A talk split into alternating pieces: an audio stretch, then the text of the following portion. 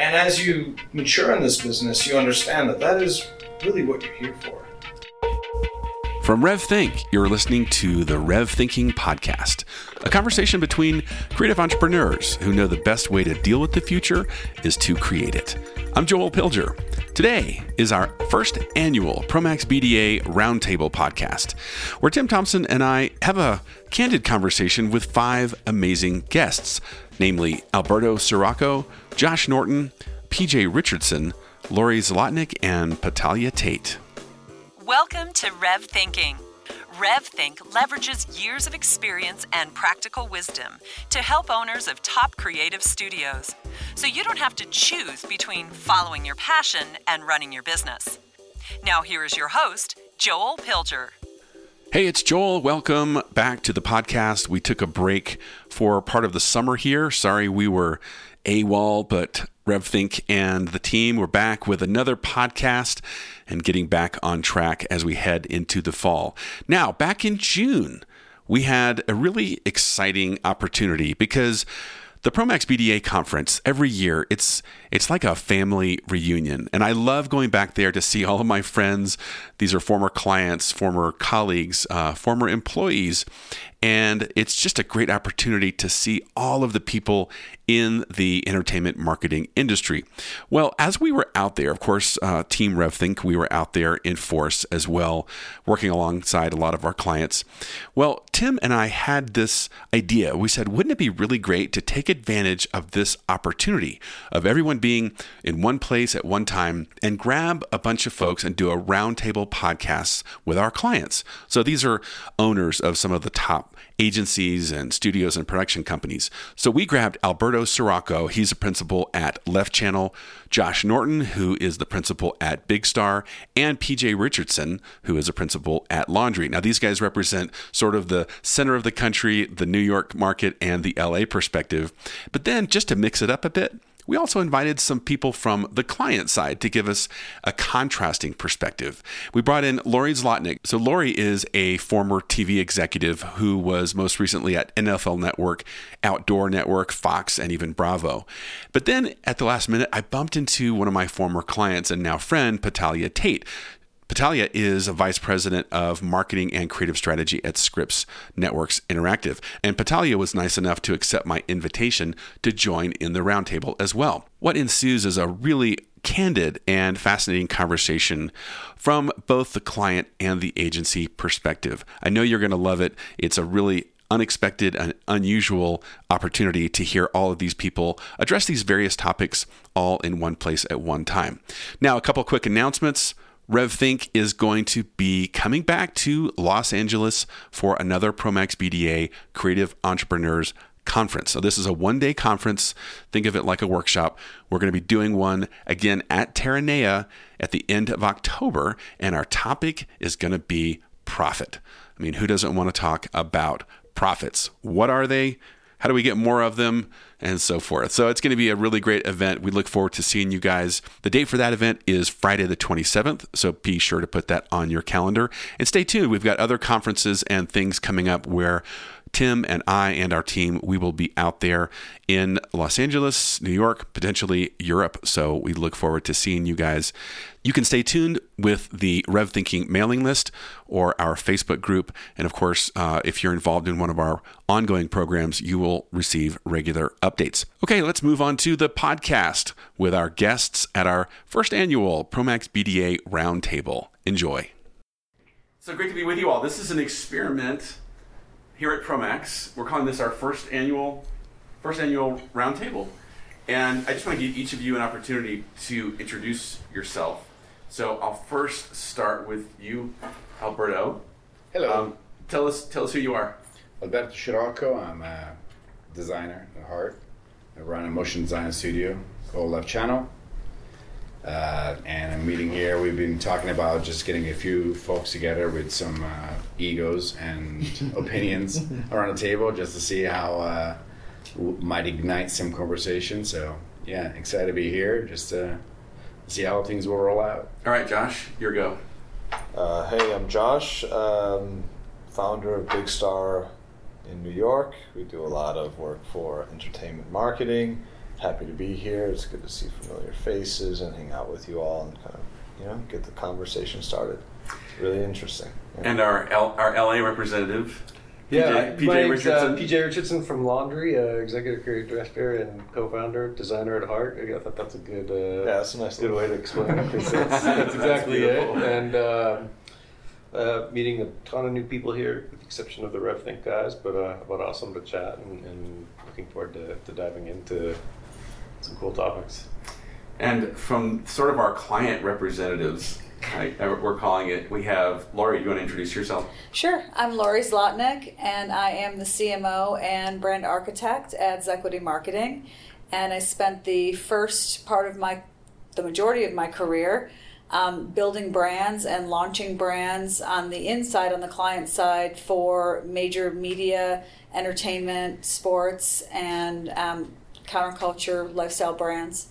And who are some of those brands? Just give us a quick list. Um, some of those brands included um, Disney Channel, Bravo, NFL Network, um, Fuel TV, Fox Reality Channel. Fantastic. And Patalia, one of my old clients I worked with back in the day when I was running my agency. So Oh, yeah, yeah, yes. please introduce yourself. Hi, everybody. I'm Patalia Tate. I'm currently I'm uh, VP of Marketing and Creative Strategy for Scripps Networks, um, positioning the brand to the our community marketplace. My background includes a lot of brand building and creative strategies for brands like A and E, History Channel, Food Network, launching uh, Cooking Channel, and the uh, uh, relaunch of Travel Channel when it became part of Scripps. So a lot of brand building background, creative strategy back, background, positioning brands, positioning networks. My name is Tim Thompson. I am the founder of RevThink. We're the industry's uh, leading consultancy in helping creative entrepreneurs. Um, and I'm excited to be here because this is a kind of a dream come true to kind of hear both sides of a conversation. I feel like I, I try to come alongside as many uh, creative people as I can, and I'd love to hear the insights that would come out of a conversation like this. So Yeah. thanks for pulling this together. I think my where I want to start is I know that there are a lot of optimists in, among us here, and I find that a very peculiar attribute. And I'm curious, have you always been optimistic people, or is that something that you've learned and had to grow into and become? Always been. Always been. Yeah. And was this uh, from your earliest days, even before you were designing or creating? I think, in a sense, more so earlier. Hmm. So naive and optimistic. Yeah. yeah. I think I, I think I, I think I was born into a world of opportunity, and then the world kind of beats some of that out of you All right. with time. But yeah, I just I don't know. I always saw, I always saw the table was laid, and you know that's always how life always felt to me. I always saw beauty and chance around me. So we did this uh, exercise where you pretend to have a box and you give the box to the person, and the person has to open the box, and they say, "What's in the box?" Hmm, teddy bear. Yep. And then we passed it around the room, and every time someone opened the box, there was always something in the box. Like the imagination works. But when you give a creative entrepreneur that problem, they're always afraid, like, yeah, but what if it runs out? But you can you can start trusting, especially years and years and years. Like, look, there's always something in the box. It will always be there. There will always be something to produce. So trying to get over that fear and start to you know involve and invest into something else. And so when you open that box and it's a surprise, it's not the right kind of surprise sometimes. It's not the best thing. Bingo. Yeah. But it's it's something. There's always something. And so it's really, a, is there something else that you can trust? Because I know it's not always gratifying, right? But the thought is, is that beyond just being the creative that you are, which requires one kind of mind, you're also a business owner. And that it- the creative and the business is what you put together to make your career. It's the thing you're going to retire with, is the com- combination of both. So how do you listen to one and trust the other? Well, it's, sometimes it's not you. You what you want is not what it needs. I mean, you could want to make a character animation or whatever it is, but if the audience is not in need of that or not going to improve upon what So I have this phenomenon that the television that I fell in love with and I want to be involved with was gone before I even got started in the industry, right? And you've told me that you saw the seven title sequence and inspired you to to get into the industry. Yet by the time you got in, titles weren't. That well, that age was was almost over. yeah. You know, seven title sequence was like a trigger for me. Literally watching it as a sophomore in high school. My buddy Tim Nugent sitting next to me, and it and it started playing, and I was like, okay, this is what I want to do with my life. Like, and I, and I was like, okay, so it's mixing film and graphic design and you know editorial and music and sound effects and all of that stuff, and making this beautiful mess out of it. And by the time I was graduating from college and I made it to New York and I started working with stuff, like real stuff. You know, David Carson was no longer a superstar, and that kind of feeling of like, let's make a beautiful mess was kind of gone. Mm-hmm. But there was something else there in that, Yeah. in that box, in your proverbial box. Yeah. There was something else there. It's hilarious. Those are the exact two people that, or, hmm. or pieces that I That's right. explained to my managing director the other day as to why I got into motion Yeah. graphics. Literally, those An entire generation things. has it says the same David stuff. Carson and the seven title sequence. Yeah. yeah. You guys remember Underworld and the Razor of Love? Do you remember that sequence? You guys ever see that? So Underworld, as you know, in their incarnation of design firm, they were just you know this great inspiration of like this is what can be, you know. And then Carson just came right after that on Yeah. the tail of that, just like purely you know let's just tear it all apart, and it was just a world of potential, right? And I think we just got into the business with a sense of like bounty, right? There's a potential, there's a chance of like just go out and explore.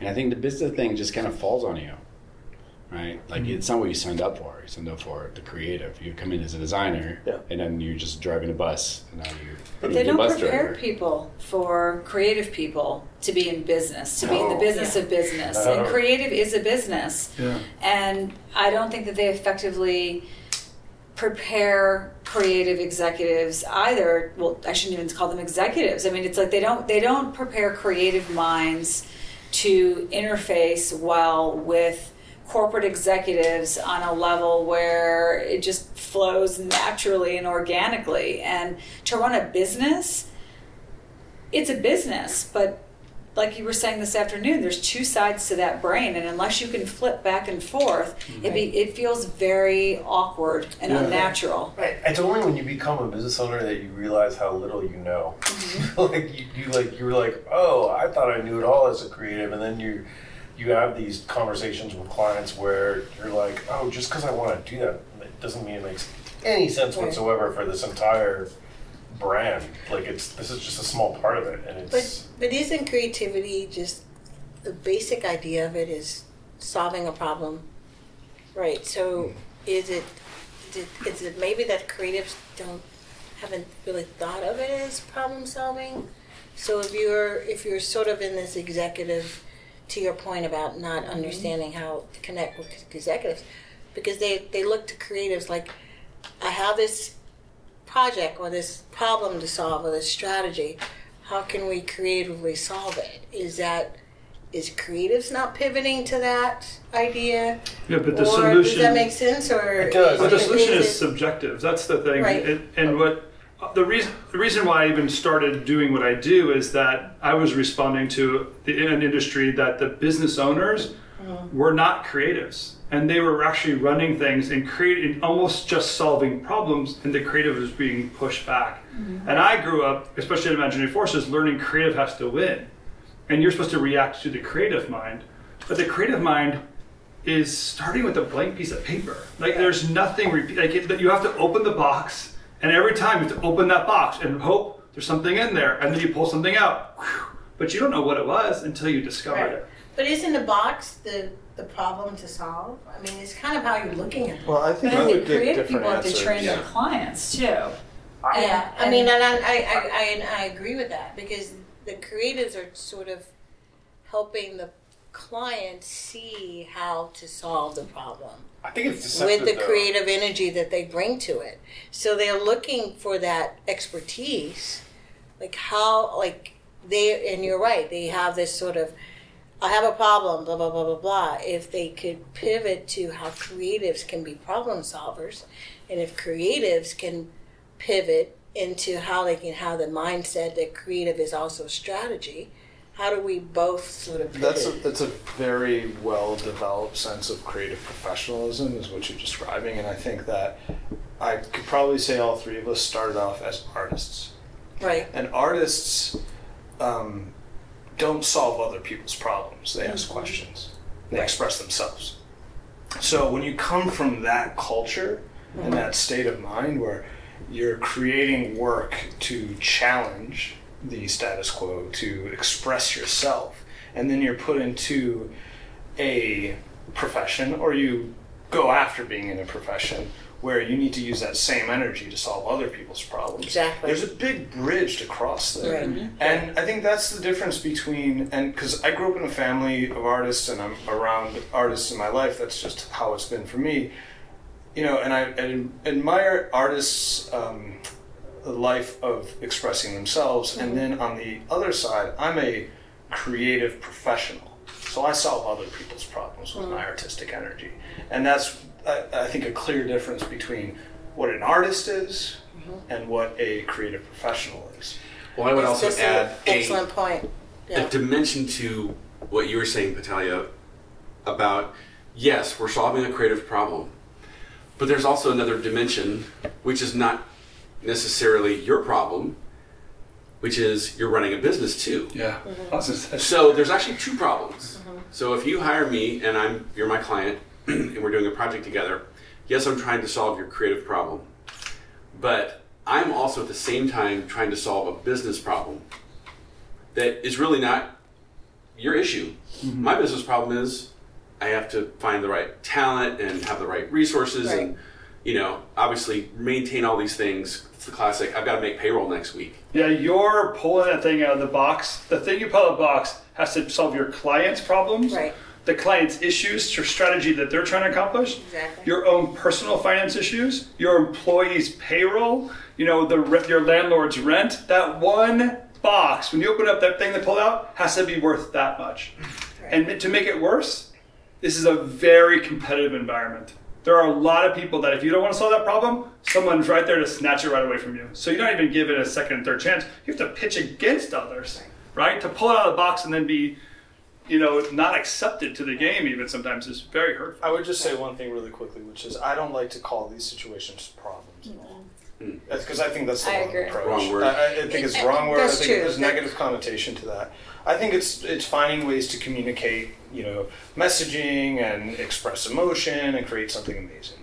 And you, like that's the way we try to approach it. The minute we say, "Hey, we have to solve this problem," it sounds wrong. It sounds like some a, a t- a- a task to do, um, and we don't like to look at our work that way. Right. Um, and also, you had mentioned in the beginning of the conversation, like this idea of losing a pitch.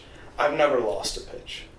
I haven't won a lot of them. um, but we, That's awesome. we don't lose pitches. It's not like that. You know, it's like yeah, we didn't win it, but we did our best work in the space that we could for the project. And Well, it's sometimes it is the best work, and I just want you to know that. Yeah, no, no, Because- and I will Lori, I you- agree with you. I will, I will tell you that sometimes it is the best work, and it comes down to politics. And you know, for me, I'm a unique profile. I sat in on the client side, and I ran both creative and strategy.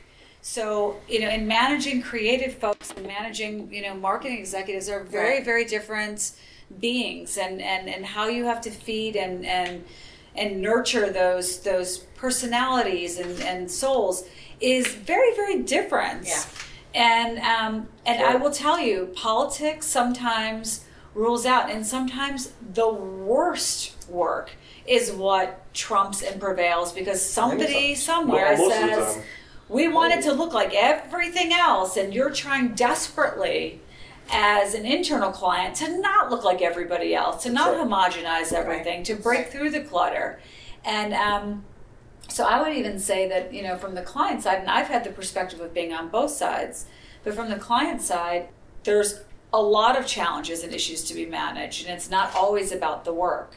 So it's about the strategy and if somebody's work like you were saying is subjective and they like it better because it reminds them of something in their childhood or Right. whatever it just you know you, you sometimes have to fold So let me uh, let me say, change the topic just slightly, but in response to Josh, not what you said, but how you said it. there does seem to be a point in experience where, as you're dealing with the challenges of a daily on a daily basis, that eventually you become positive about it. You start becoming optimistic, and you recognize things as not issues but opportunities or you're actually there's something that allows you to strive for something better and then you know that you've put the hours in that you actually can achieve it Yeah. right Actually, I, I was going to make that point. I, I when problem solving doesn't have to feel like a negative because you're solving something, giving a client a way to, because quite frankly, it is. We need to grow an audience. Okay, that's a problem we need to solve. Mm-hmm. Give us a great idea of how we do mm-hmm. that. We we need to. We've got competitors who are taking away, and we're not differentiated enough. How do we solve that problem creatively? So you're coming. The solve is a positive, but mm-hmm. they're always going to come with this is something that we're not doing. Right. Help us creatively figure that out Subjective. using You have your whatever. But but there it, it is subjective. But there are Sorry, but there are core things that they need to Yes. to to at least get over this hump to be able to grow their business. Everybody's in the Yeah, the in the market of growing a business, so I they're think the using your minute- creativity to help them figure out, that out. I think the minute we So- stop solving the problem, Yeah. we're, we're no longer the expert, and then it's it, it, And then it's, it, it wasted. is subject. It is created for there's there's no purpose to the creativity. right. So it's creativity with a purpose. So it's Yeah. either creativity because you think it's good, but it didn't solve something for what what what the brief was there So, for. well, I also Point, like- look at our work as being all that subjective. Uh, you know, I, I think, I I think mean, there's an I- I- element to that, but I think that it's as you described. Uh, It's what crea- I was it's saying purposeful it's, creativity. It's purposeful. Yeah. There's objectives that need to be reached, and you need to check those boxes. And as you mature in this business, you understand that that is really what you're here for. yeah the primary thing.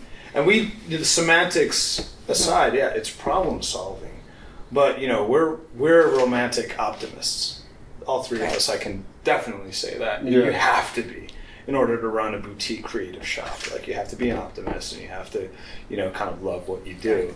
Um, but yeah, you gotta you gotta service. But the one day you client. recognize that's what you are actually doing for a living, right? You stop almost fighting the idea that you hope someday that you'll achieve this goal, but you realize, no, I'm. This is this is my career. Well, have when you're really good, you can detach your ego and still bring passion to it. Absolutely. to other people's problems. Right. And that's again the separation between the artist and the professional creator. But creator. that's the exciting part about the business, right? It, it, well, it's, interesting. We see millions of people see our work. That's exciting. Mm-hmm. Yeah. You know, and we have all these great tools, and in the right circumstances, we have excellent partners, and we can I mean, create a lot of beautiful noise. Let's like kid ourselves. It's like it's like thrill seeking a bit. Like it's Yeah. you know you you, you drive the dirt bike off the jump, and sometimes you land it, and sometimes you don't. That's right. It, it is. It's every part of it, from pitching to. I, I'll admit, even when you lose, like it's fun. It's a good run. Roll the dice. Yeah. So, Yeah. uh, PJ, how many years have you been? How many have you owned laundry? Oh, 11? Laundry. Josh, Uh, it's been 14. fourteen. Wow. Over Fifteen years with Left Channel. That's right. Right. Um, Patalia, how many years have you been in the industry, but at Scripps or? Um, so before Scripps, I was with A and E and history, part of launching those brands. So Yeah. I've been on the side where building a brand position, building a brand identity, giving a. So you've been working with these guys for for those many years. huh? Yeah, Yeah. yeah. So And then Lori, how of about you? How many? Gosh, I mean, in media on the client side, I've been on the client side since the early 90s, Yeah, right. mid 90s. Yeah. So I think say. about think about who you were at five years into the industry, Uh-huh. and what would you tell yourself? Now that you know what you know, what would you tell yourself, your five-year-old self in this industry now? What do you wish you knew then, or what advice would you give them? That's a good I, question. I Josh nailed it on the head. I, I thought of myself as an artist for like the first 10 years of my career and not like a creative uh, professional. Yeah, it, you know, I think you, I think when you do it for yourself and think that doing it for yourself is what's going to solve people's problems, you, you're And over your head. in over your head. Yeah. I wouldn't even want to talk to that guy. I mean, I think I remember that guy. no, I don't know. no, I kind of like I, I, I like the the route that I've taken. I, and I think all of those lessons and bumps in the roads and, and Yeah. has been totally necessary. So I, I don't know that I would look back and say anything, but um, Yeah, but so someone right now is only five years in the industry, and they're listening to this podcast. Okay. What would you tell them? My line that I usually use is like, if you want to grow a business, the people that you want as your clients, they don't just want you to be a good designer. They also want you to be a good person. Like, be a good person. Be a, you know, somebody that they would trust babysitting their children. Yeah, very Seriously, cool. They're, the stakes on the other side of the table are very high. People will protect themselves and their careers, and you have to be trustworthy. It's number one. That's cool. Um, so be great. There's a lot of great people, but you know you can't trust everybody. So make sure that you're trustworthy and do what you say. And if you do that long, That's a good work out. How about you, Alberto? You know, I don't know because I think I would have some advice from a business standpoint. I think from a design standpoint, there was being a very organic growth. I got into the business at a time where the business wasn't wasn't even really a business. Uh, it was just a world of opportunity, and it was an opportunity to explore a new medium, and that's what got me into it. Right? I didn't really care about the business aspect of it. I just wanted to do great work. I mean, that's what drove me into design was the fact that I had a feel for something that I knew I could do well. And this was a place of most potential at the time. It was really the new frontier. I could do that better the most, mm-hmm. right? And I could see, I saw the potential what this thing could be. I saw what was out there, and I thought, well, what's out there is just nothing. This is just a tip of the. There's so much more that we can do with this, right? And I wanted to do that, right? You're talking about creative problems. This is not creative problems. There's no such thing as a creative problem. There's only creative opportunities. Yeah. For us, you know, it's like it's like you see somebody. There are marketing problems with creative With- Yeah, solutions. yeah. That's easy. Yeah, that's, exactly. Yeah. Solve- I would even mean, say there are yeah, but we issues to be managed, problems. It's not like- bargaining problems. I- So I you're totally coming agree. up with a creative solution For us, a I mean- creative story that helps. Well, it, it, it, it's it, just think about yourself mm-hmm. communicating, right? You don't sit and think, how am I going to express this next sentence, right? It just naturally you express your next sentence, right? It's just natural for you. This is our language. Hmm. We this is how we speak. So for us, it's natural. The solve is the natural part. Uh-huh. It's all the other aspects of it that we battle with, right? It's like keeping people happy in the studio, uh-huh. keeping you know just keeping all the, the, the economy and the, the balance of the of the, the business aspects of it. That's the stuff that you have to contend with and it takes thinking. But the mm-hmm. design, that's that's the easy part. That's our language. So mm-hmm. we got into it because we were, I think, excited. But you say you talk about Seven, I'm talking about you know Underworld and Seven and Yeah. everything else. It's like oh, Tomato Attik. Right, right, right. Yeah. Tomato. I mean, it's just there's this opportunity, right? Just I want to be in it because I want to make it mm-hmm. great. And then you know that you're in it for a long time. The business change, and and today it's you know the business is kind of going through this transition. When in many ways people are just looking at it, and and, and I you know I I don't want to be disruptive by saying that, but in some ways people look at it with the wrong attitude. It's like, oh, what's what's out there that I should also be doing, mm-hmm. right? All this idea of trends, and then everybody investing into the same look, and all these very homogeneous experiences are out there. You know, that's that's a. I, I look at that the wrong way to look at design in many ways. But you know, there's a massive amount of opportunity out there that can still be explored. But we do have to contend with the business aspects of it as well. So that's you know, those might very well be the problems. But yeah.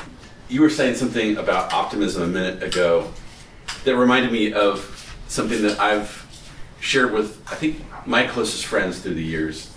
And it's the that the entrepreneur doesn't have the luxury of being a pessimist. No, No. no, you don't. Not So if where you does want to stay in business.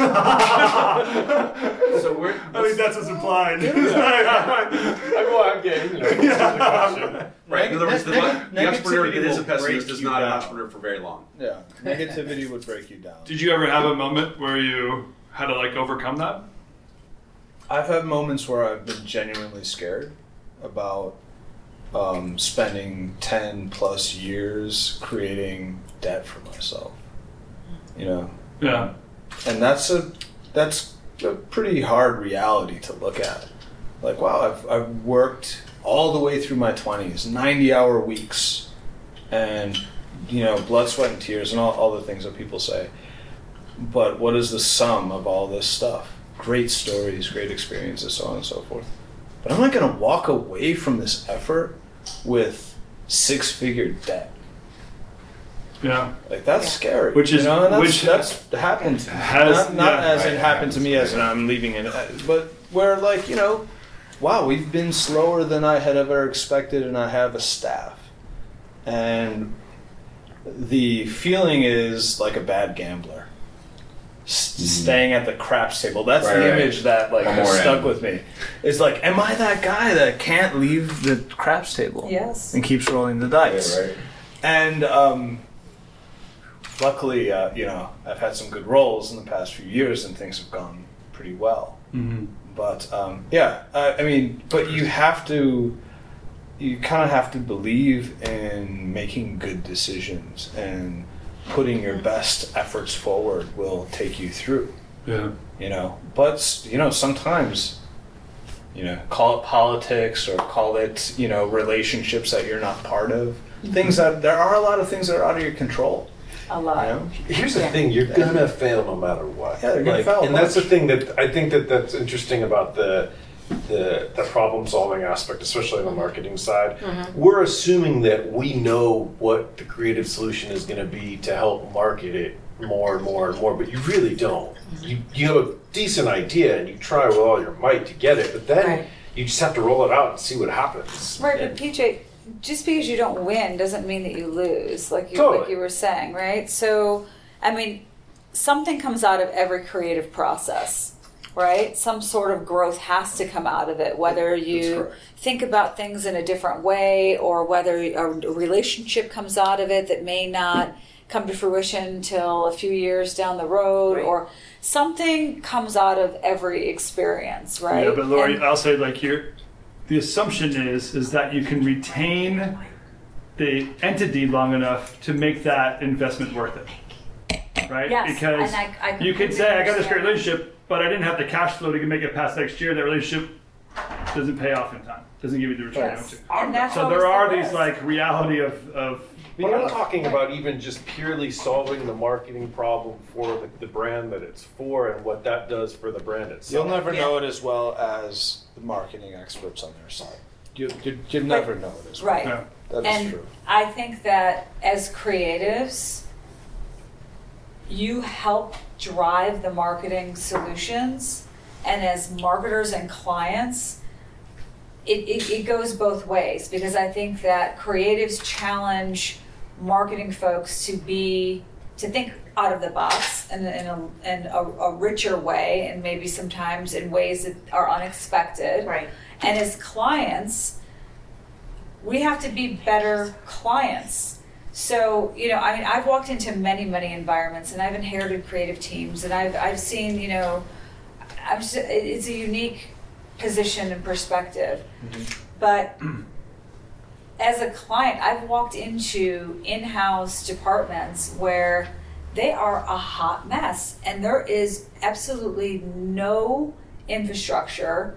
It's difficult to be a good client and know that you you're, you're sitting on this mound of stuff that you have to get done. And sometimes you need people to come in and say, okay, this is where we start. We got to strip it down to the studs, and I need a creative, a great creative house to mm. help me build it back up.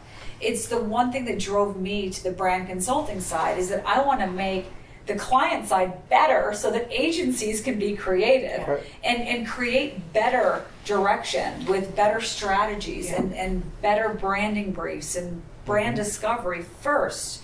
Before you call your agency to solve it for you, Right. you have to know who you are. Absolutely. And that's what I, you know, I preach and So preach don't and preach to them to the my mud along the way. teams. Yeah. Like, know your current brands. And so, unless you've walked through a brand discovery and you really know who you are, who you're not, how, you know, your brand essence, you can't possibly give agencies good creative direction. Mm-hmm. So, So give me a all we have. I almost feel like we have the entire pipeline in, in the room right here. Give me an ideal project from beginning to end, how all this rolls out properly, where there isn't these challenges or flaws or putting people in the wrong position, like you say, Lori. Like what? How would it? What would it look like if you if you can, I'll start with you, Alberto. We'll start with, you know, the the creative side saying, well, ideally it would work for me in a certain way, and then maybe from the marketing side to hear it and to see like maybe there's actually a different understanding of Mm. what's expected. Yeah, I mean, I think uh, for us generally, because for us this is our language.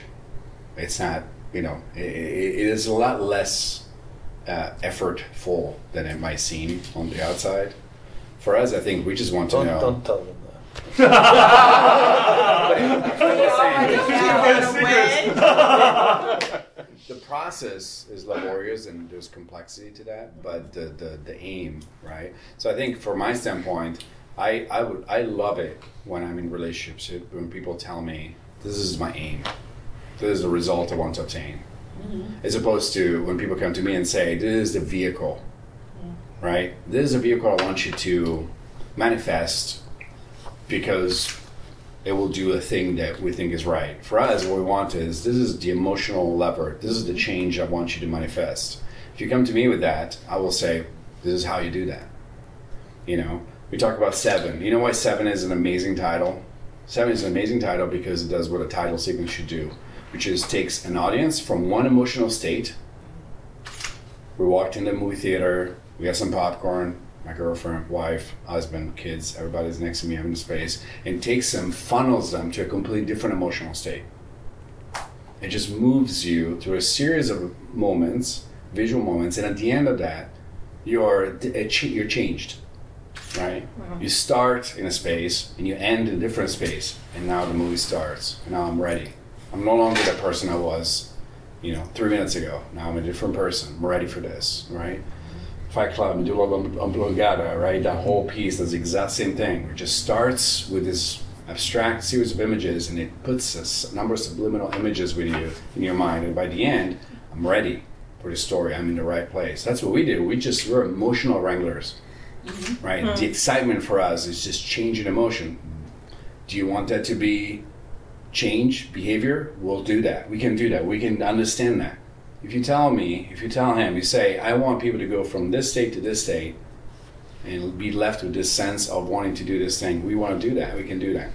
But Few you, clients come to us with that. you, Okay. you mentioned seven. That's- That's really insightful, by the way. And you mentioned seven. I don't take away what seven did or what you know what it means to you guys. But being the person that was on the set and in the room and in the editorial and dealing with IP and dealing with negative, we had no idea that we were going to. Oh, I know. I know. And- and I I mean, like the. God showed up and delivered a gift to the world. It doesn't have to at the hands of, of mistakes It's, and craziness it's and irrelevant. insanity. It's along the way. irrelevant. Yeah, all right. I mean, it's a, well, it's So I'm not really sure that's the ideal job. See, half these gray hairs came from that. it's irrelevant. It's irrelevant. The point is that like we can look at it and say, well, it does what it's supposed to be doing, yeah, right? I don't care how you got there. Yeah. We we don't get into the weeds of that. Yeah. Shit, this stuff that we go through to Yeah. get through a project sometimes, you, you don't even want to be part of it. yeah. There's a lot of thought and process. It's not all linear and just in, in, in, in clean. There's a lot of emotion that goes into it. There's a lot of head butting. I love a good argument in my team and encourage it. And sometimes shit gets really irated. Well, I remember. But yeah, we're aiming into the direction, right? We Yeah. know that somewhere in there there's a carrot, and we're going for that carrot.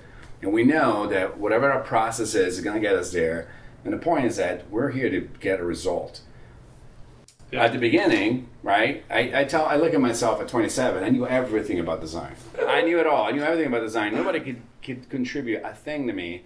It was all about form. There was zero understanding of function, but it was all about form. And my God, like look back at some of the pieces I did then. They're gorgeous, beautiful. They did nothing for anybody, right? Yeah. Today I'm about function, form for function, right? Yeah. So it has to serve a purpose. So I mm-hmm. think that's that's my point. Just Like, purpose, yeah. Tell me what you want us. Tell us what you want us Yeah. to do. What does this thing have to do for you? Right. And if we start there, then we can contribute levers, processes, ideas. Then you go into your room and you come up with the next step, right? But Yeah. most And creative come briefs don't have. I mean, all of all of our creative briefs always said, "And what emotion do you want to evoke when you're done watching this, hmm. whatever it is, promo, sizzle reel, what brand campaign? What do you want to evoke?" And that was always the biggest stumbling block Most important For- question. Yes. It is. It is the most important question, but it's not included on a lot of briefs. It's not hardly ever. Very Dude, rare. how often you just get As a a good agency, that's the first question, That in you my opinion, that we should ask. yes. yes. But it gets into a funky thing to the, the the brand needs to know who they are Yeah, to be able to answer saying. that question. Because if You- they if you're you're absolutely right, yeah. serious Right. and you're telling me you want to suddenly be comedy, that's like Yeah. VW deciding they want to make a Ferrari. Yeah. It's just that their market isn't. That's not their market. Like it's, Right. See, but here's And here's what the I thing. usually though. put on a brief is the challenge for you. I mean, you've seen. I think you have. You know, Oh yeah. our challenge is da da da. The challenge for you, and we lay out things that we need mm-hmm. your expertise or your creative energy to help us solve. So it's like here's this whole education about us. Here's this whole education about our audience. Hmm. Here's this whole education about why our audience engage with us. And this is what we're trying to do. We're trying to tell this overarching campaign that has all of these elements, but we don't want it to make you feel like a laundry list, blah, blah, blah. So there's all these tactics, but you know, what's our strategy for an Right. overarching story? But you, you're absolutely right. What emotion do you want mm-hmm. To be? What What is your outcome? What do you want this outcome to be? What is the emotion that you want your audience to feel? Well, I, I, I wonder if it's deliverable, like you could put on a list, or my question would be, if they don't know, the marketers don't know, isn't it then your responsibility to tell them? No, I- because you can't tell somebody their why. You Right. can't tell Volkswagen, You- you- here's your why. Yes. Yeah. Exactly. If you, you're you're just guessing at that point. If, if you get But into that Volkswagen scenario, is, but Volkswagen is going to have an objective. We are trying to do this, and whatever that emotion, they want you to help them convey that emotion in a story or The- creation. the let me solution- They want you to form that into some kind of emotion. the solution you're describing is actually mostly the problem, right? So you go to a doctor mm-hmm. and you say, "Doctor, it hurts right here," and the doctor looks at you and says, "Okay, well, let's just start thinking through it, right?" But imagine you go to your doctor and say, "Doctor, I think I have strep throat," or maybe not. Continue, and don't let your doctor look inside your throat. How's that relationship gonna go? And this is a lot of times. so how it let me works ask my question right? That's though. that's interesting. Could you, Right? Yeah. could you over deliver? Could you, and then say they write No, something on a, yeah, a brief, you and can they, be a hero. could you actually You can do a better hero. than they've asked? Yes. I always say to people, here's here are your guardrails. This is what has to happen. This is what needs to be achieved. But the way it needs to be achieved, go for it. And and you know what? Mm. Give me something that's not on the brief. If you really want here's all the info. Yeah. If you want to think about the problem, and by the way, my internal creative team also wants to pitch this because they always feel like they're the bag and tag guys. So they're also pitching it and they Yeah. know the brand like inside and out. But you know, give me more. You know, get, make it make it better. And and but the whole process is sort of this this communication flow and i mean seriously that's why i broke off because i want to help folks Right. internally be able to walk through that brand discovery process so that you know what a- emotion. Because if you walk through and you look at all the adjectives that your brand should be executing against the emotion is there. It, it should be there. Now how it comes to life and how you i mean because let's say bold looks very different Yeah. and and you could it visually bold can mean 20 different executions Right. so really defining that and peeling back the layers is why we want agencies to give more so show me what bold looks like in, in not in three different colors but show me what Yeah, bold right. looks like in three different ways there's companies that know their why. There's companies that don't. But there's also this in between where there's companies that know their why. They're just not explaining it right in the Right, creative brief. Exactly. and that's and that's where we have to be kind of And- investigators. And, and, Yeah. and so, if you have this sort of surface, sort of inadequate creative brief, I think a lot of people are looking. Just Help throw it back at them. Help me figure this out That's part of because this is what I do know. I don't know what I don't know, Exactly. and I'm looking for you to help me Exactly. build that I- I think that- that looks I like it's Yeah. a, it's Yeah. a two-way street. It's That's a conversation, relationships come you know, Yeah. and it's a relationship, and that's I think again when it comes into this area of trust. Right. Yeah. Right. And you asked like, what is this ideal project? And I would say it's it's about the ideal situation. It's give me what you know, give me what you believe in, express that to me in the best way that you can, and then us as creative vendors, creative partners, I think industry wide need to grow up a little bit and be able to say, that's not a design problem. Let's talk about communication.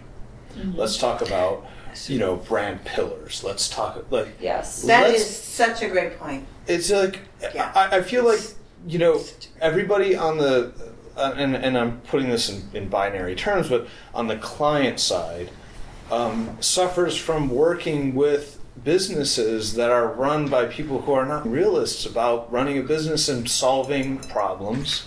And we are romantics and we're optimists but we need to be able to say like look level with them and say this is not our problem to solve. Let's talk about it let's talk about going beyond design and getting into communication getting into real branding issues and be able to reflect some of that back Yeah. on mm-hmm. to the clients that we have and the relationships that we have. So Right. you know the answer for me is really just a situational trust where you can do that. And people aren't afraid.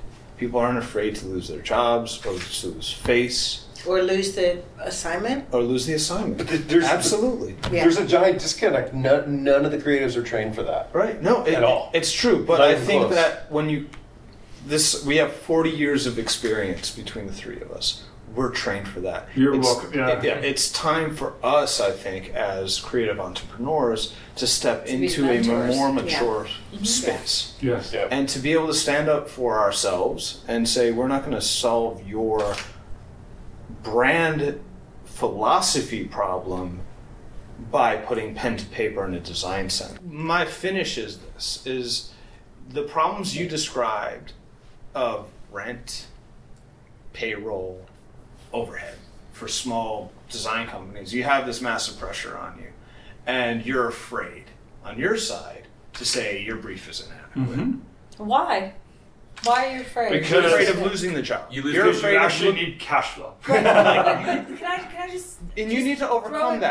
back in, you need to one over, way? you But need there's to a reason it. why you've been asked to be in the room. Right. Right. So because you've crossed the threshold to be in the room is almost like permission to have an open dialogue because you've you've made it into almost, Almost. but I wish. people on the other side, you're putting yourselves in their shoes and saying, "I don't know who's in the room. I don't know who's You going know to be listening to this right. conversation, and I don't want to make you look stupid or like you're not doing your job right."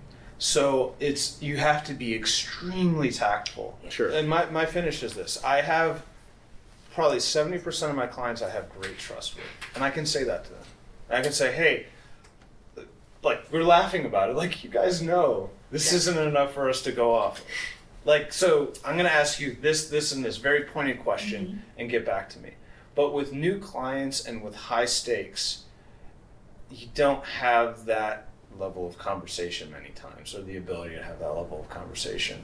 And you know, I would like to lose fear on the agency side and be able to say those things and ask those pointed questions and say your brief, brief is inadequate. And I would like the client side to not have the fear of, you know, looking inadequate or, or you know, losing face um, to answer those questions. And you also can't And- make a blanket statement, Josh, because you're you have many years' experience and you know it.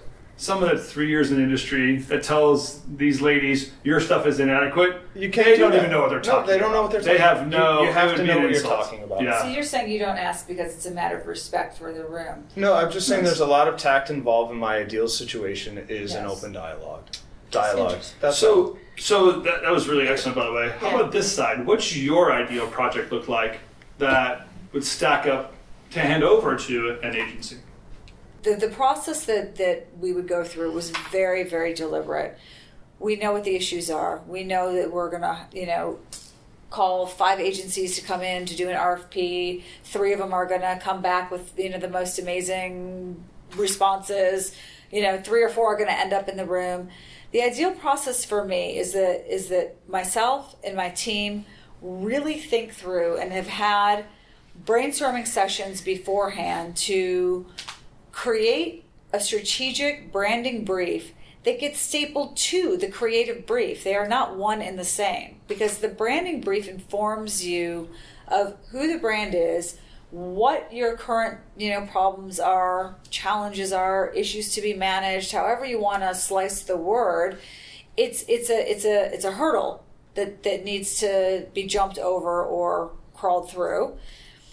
And the process is that we are buttoned up and that my creative people or whoever's writing the brief knows as much about the brand as the marketing people do. And my goal is to make our agencies extensions of our team it's not to to to have a one shot sally and then it's over um, so my ideal situation would be everybody's buttoned up. We know what the situation is at hand. We give very, very clear direction.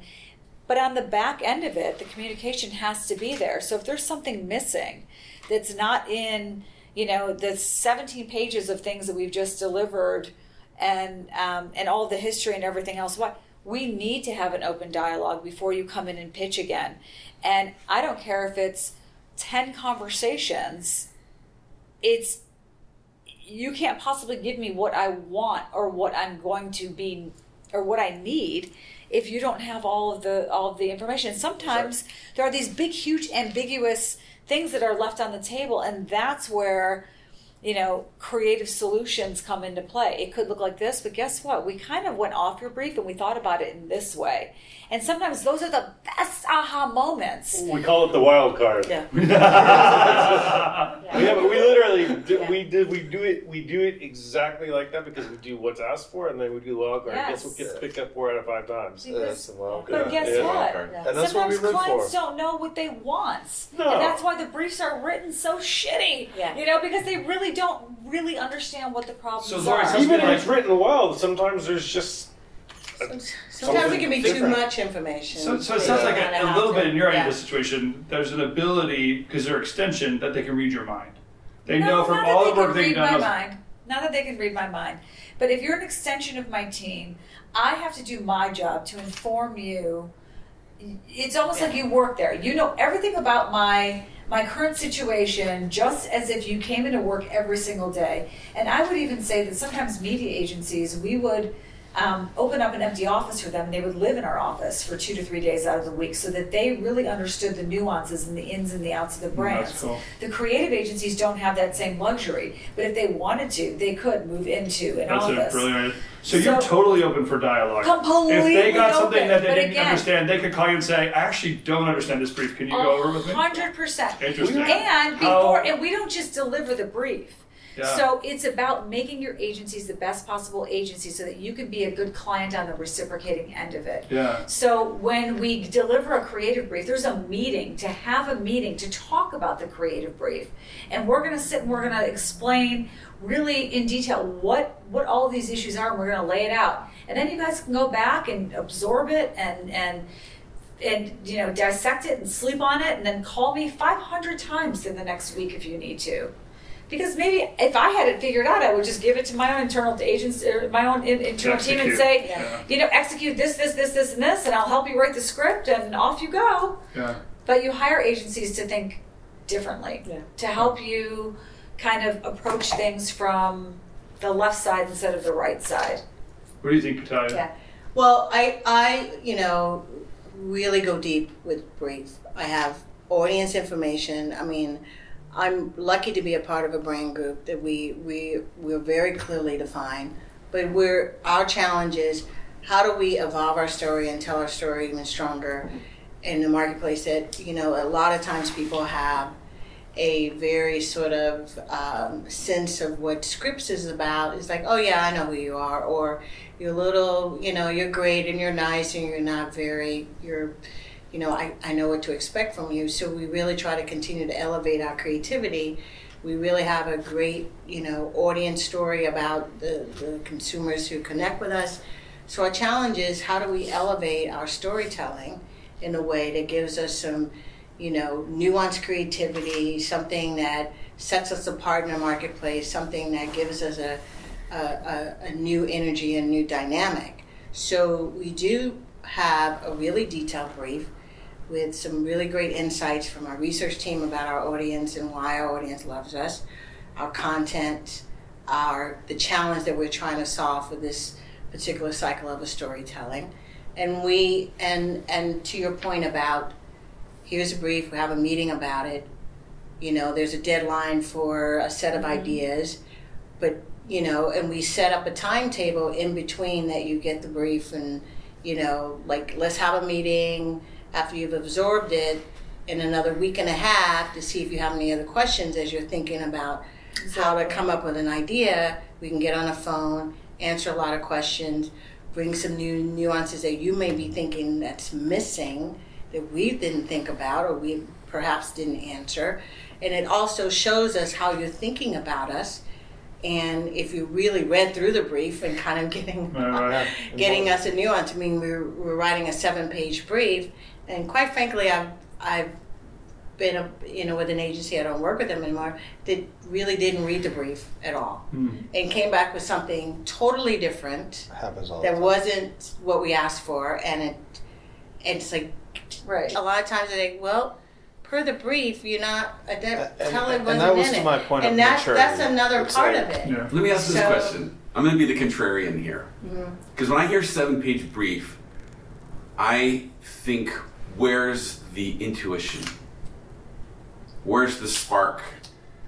Because that sounds like analysis, dissection, and uh, time. But and sometimes Well, you but have it- but it to is, have but it so, but it- but but it let is- me ask, let me ask a deeper, a deeper okay. question that maybe might sum it up. Okay. I'm thinking of the creative brief for the iPod. So if you guys know the story, people, some journalists asked Steve Jobs, "Hey, what was the market research you did on the did on the iPod to come up with that, you know, game-changing thing?" And he said, "We didn't do any market research. We thought it would be really cool, and we went and made it." So my question is, where is the room for that? But there was something. But there was something in his head. He just didn't put it on paper. There's something on And market. he there was there was there was something that was detailed for him, and he had an a- idea. there was a certain and lightning he in executed the bottle, it or right? whatever. Plus, he maybe already had CMO in his made it. He doesn't even know about He it. probably, had, he probably already had the picture of what that was. You know what I mean? So Yeah, there not was a brief, but the brief was Yeah, but it's not magic. If On you the market. if you had a female brand, like I know when I ran my agency, we never Right. pitched we because we were a bunch of dudes. I'm just asking the question: can, Could you would you hire a bunch of men to advertise your uh, pregnancy product? Yes. Yeah. Do you want to know why? Yeah. Because I was a I was a woman that had no kids, but I was doing kids marketing. I'm a woman who who promoted football, who's who couldn't throw a spiral to save Yeah. my life. I was At a least you know woman who promoted the UFC, who couldn't I couldn't throw around. It doesn't matter. it doesn't matter. Know your audience, know who you're marketing to, know where the emotional, you know, touch points are, and know the brand. Right. I Know worked- your current So brand. I worked Roberta on. said, it's I worked. magic. But you it doesn't. I worked on. History What I hear there Channel. I worked on History Channel, where the audience was eighty percent men, and they they didn't reach women pretty much, and it was like, how do you get men Well, you're just one of the to twenty. love you're the that 20%. whatever? So it was about this sort of passion for something that was. Yeah, I mean, you know, the, So is that insightful to you guys though? Like, It is is. this It is is. like is there think something there should- that you've not heard before, or there there's some kind of insight into what's possible, or I mean, I think everything, every job is different. It's all different. It's all different, and I, I think again it goes back to this like sense of optimism. Like, yes, I think we need to, as creative, you know, en- en- enablers and creative producers, we need to be able to like reflect back on our clients and ask the hard questions mm-hmm. and have those conversations. And frankly, that's really my job now. It's not pushing pixels around. It's having conversations a about yeah. But it's it, that's really it's like therapy. It's it's kind of fun too, and it's like embrace the um, embrace the strategy, embrace the emotional marketing context that you're looking to reach, embrace the philosophy of, of it all, and have great conversations, and then allow that to inform your team and your creative process, and do the best work that you can within what your clients are looking for, and have those conversations. And it's fun. It's interesting. Embrace that. But the aha moment, I think, that just came out of all of this for me from both sides is I think the clients have to give their agencies permission yeah. to say, you know what, here's the deal, guys. If there's something that you don't see, please ask. because Yeah. if you don't ask, it's like walking into an interview and not asking any questions, you know, and, and, it, and it gives the wrong impression if because creativity means you're inquisitive, right? You, you want to peel back layers, but if there's no questions, then where's the inquisitive part of the process?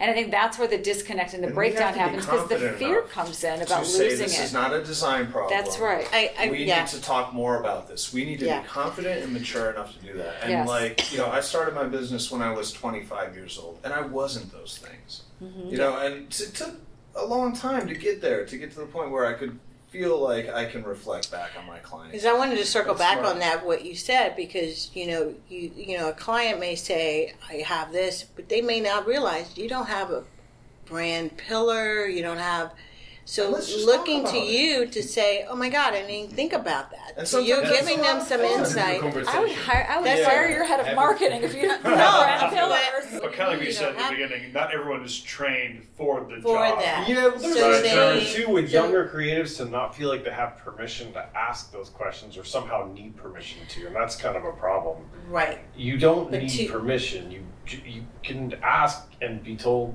no, and you're not a failure. But uh, young creatives get into this thing where they don't speak up or don't Yeah. think that they can. But that's Yeah. emotional intelligence. It is. right? Yeah. And and I don't know that what do they say your cerebral core is not fully you know developed until you're 22. I, I don't you know I don't know, and and I think that comes from experience. But that comes al- from being in a room and getting exposure to a larger room to be able to read rooms and to be able to you know know when's the right time to speak up and when you know do you pull back. And that's only by having a good creative mentor at the top to say all right i'm going to give you exposure. You're going to come to this pitch but today you're just going to listen. Yes. and i want you to watch you know pay attention to the room. And then you know when we come out of it tell me what happened in that room from your perspective it's it's an interesting dance It is, you and know it's, to and you mentor can see- people You can It see is a the lot of the marketing really leadership, successful yeah. studios, es- e- especially the really young ones, have caught that really early on, and it's not easy, and it takes a. You Mm-hmm. Right. kind of just have to have it when you're that young. But I, I can Yeah. I can name multiple studios where like the owners, even at 25 or 23, were have that mixture of being really bold to ask questions. The kind of courage to just not really give a shit and do Yeah. something awesome, and but also we're super attentive, and it's the rest of us figure that out when we're 10 or 15 years into it. It's, Well, it's, it uh, takes time, and you know, I do have a question on the on the client side. How do you even know if it's successful or not after it's completed? Like, like when we. Oh, that's a great question. You know, a lot of times when you're you have something in your head that you're you you're you're looking for, you know, a great creative to help you bring that to fruition and help you think about it deeper and you know uh, you know wider than you thought that that's possible or what's a great story that takes us to a next level. And I guess the success is if you're just blown away and your your bosses are blown away and your team is blown away and there's like oh my god this is the best thing i mean that that's that's happened for us Yeah. where it's just it's it did the job and even more But does just- it always have to be a touchdown, or can it just be a first down, um or just just a yard gain? You know, like, Yeah, I mean, I guess you are looking for the touchdown. You know what I mean? Always, and yeah. always, and Yard gains are boring. before you know, and you're if you're not quite there for the touchdown, you're hoping that you know within the window that you have to have the deadline that that touchdown is still possible. Right. So you're working with the agency to fine tune to you know, like, ah, it's almost, what do you think, it, you know, blah, blah, blah. I mean, you're, you're always looking for the touchdown. but don't you think that you also try to deliver that every time? In a way, that idea of success is Yeah, of course you want it. I mean, that's I mean that's why. uh, Why are we even talking about a film title sequence from 25 years ago? I mean, that's not even related to the industry. I think what it's the same thing as to why we do what we do for you guys. Right. If it's so beautiful and and so aha, it that it got all of us to pick up to start a career. Like that's what we're after, even for the projects we do for you guys. That's we you, know that like holy shit moment, and that's That's that's yeah, that's Brief and beyond. I mean, it Yeah. sort of yeah. And it's interesting. uh, Back to the creative brief thing. That you know, I think what they do more, even the, sh- the crappy ones, it kind of just warms you up to get into the flow to either solve the problem or have that aha moment. But you won't have that warm up unless you have that creative. brief. Unless you have the foundation. because because we you know we're coming to it colder than than we're I mean it's almost like acting a little bit you kind of have to learn the role to be able to be in the zone to do you know Joaquin Phoenix and Gladiator or something like but Right. Sometimes we come to the same problem for two completely different positions. Mm-hmm. You know, for you guys, you're thinking, hey, this is one of a hundred things I have to put into place. It's got to be into place, in and out, no mm-hmm. problem. For us, that's an opportunity to make something amazing every single time. It never changes. That's just what motivated us. For us, it's 100%, we're 100% vested in, right? Mm-hmm. So recently, advertising agency comes to us, comes with a brief. They have a brief, they have a clear understanding of what they want to do. We come in, we question the brief. We say, look, we don't think that your brief is correct. We think that you are misinterpreting the need of your client. They say, shut the fuck up, do what we told you, right? Of course, not in the term, but in the sense of like, look, we did the science, this is the thing, just stay with it, do it. We do it. The client comes back later and says, this is not what we wanted. Then they come back to us and now they're trying to make this thing work, right? Now, to their credit, they come back later and say, okay, you guys were right, which is really rare. We don't want to be right. We want to help you solve the problem. So Exactly. Oh, you have to. All I come for every single creative problem. I come to to my team too. I come from a position that I have an inkling, that I might be wrong. And I always tell everybody, question me, right? Challenge me. Let's just make let's make sure that I'm just not on a tangent, right? So you have that's the trust. It's a it's a meta. It's not just like, hey, here's your two degree latitude move within this two latitude. We, we give us the best you can do within this two degrees. You have to help us question that maybe the premises that you're giving us might be wrong because a counselor is an external person that comes to you and says these things are, are unintelligible to you. For an external person they're pretty clear right? We are the external person we're the counselor. For us sometimes we see things that you don't see. So again just help us not just ask the questions of like can we just move an extra degree? But it's like is your premise correct? Hmm. You're trying to operate a certain change. We might see something that you don't see purely because it is nothing to us.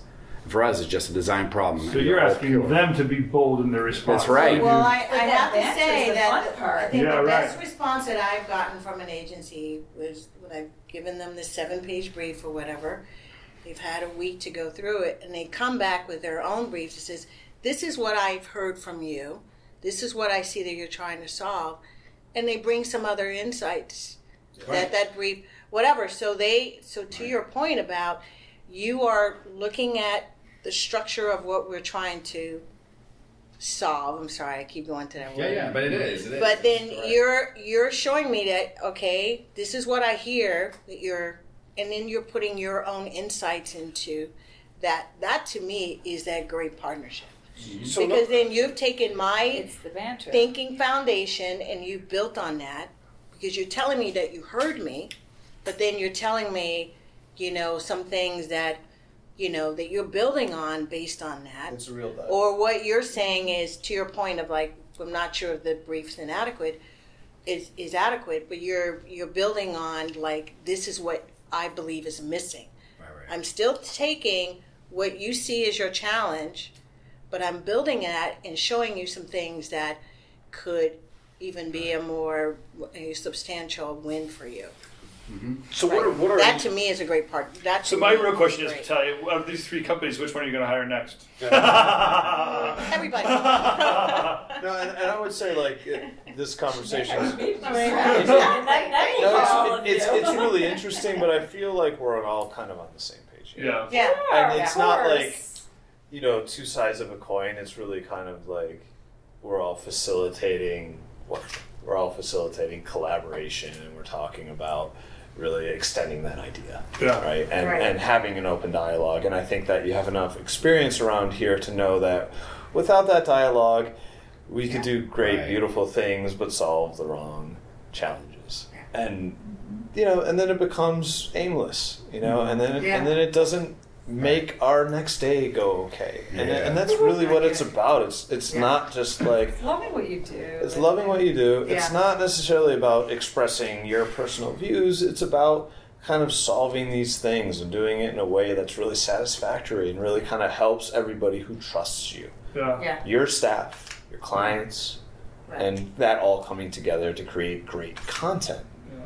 So, like, that's I, I think that's what we're all here for, Yeah. and we're all on the same page here. But like, I hope, you know, I, I do think that question earlier was interesting. The five years into it, what would you tell yourself? And I would ask them to kind of listen to this conversation because Yeah. I, I, I, I honestly think we're all kind of. But there's something to it. It's it because I think there is this tendency as we get older, as business owners, to then really overanalyze it, and there is something to Sometimes be. you gotta let it rip. You- that's exactly it. That's, that's exa- I was just gonna say exactly that.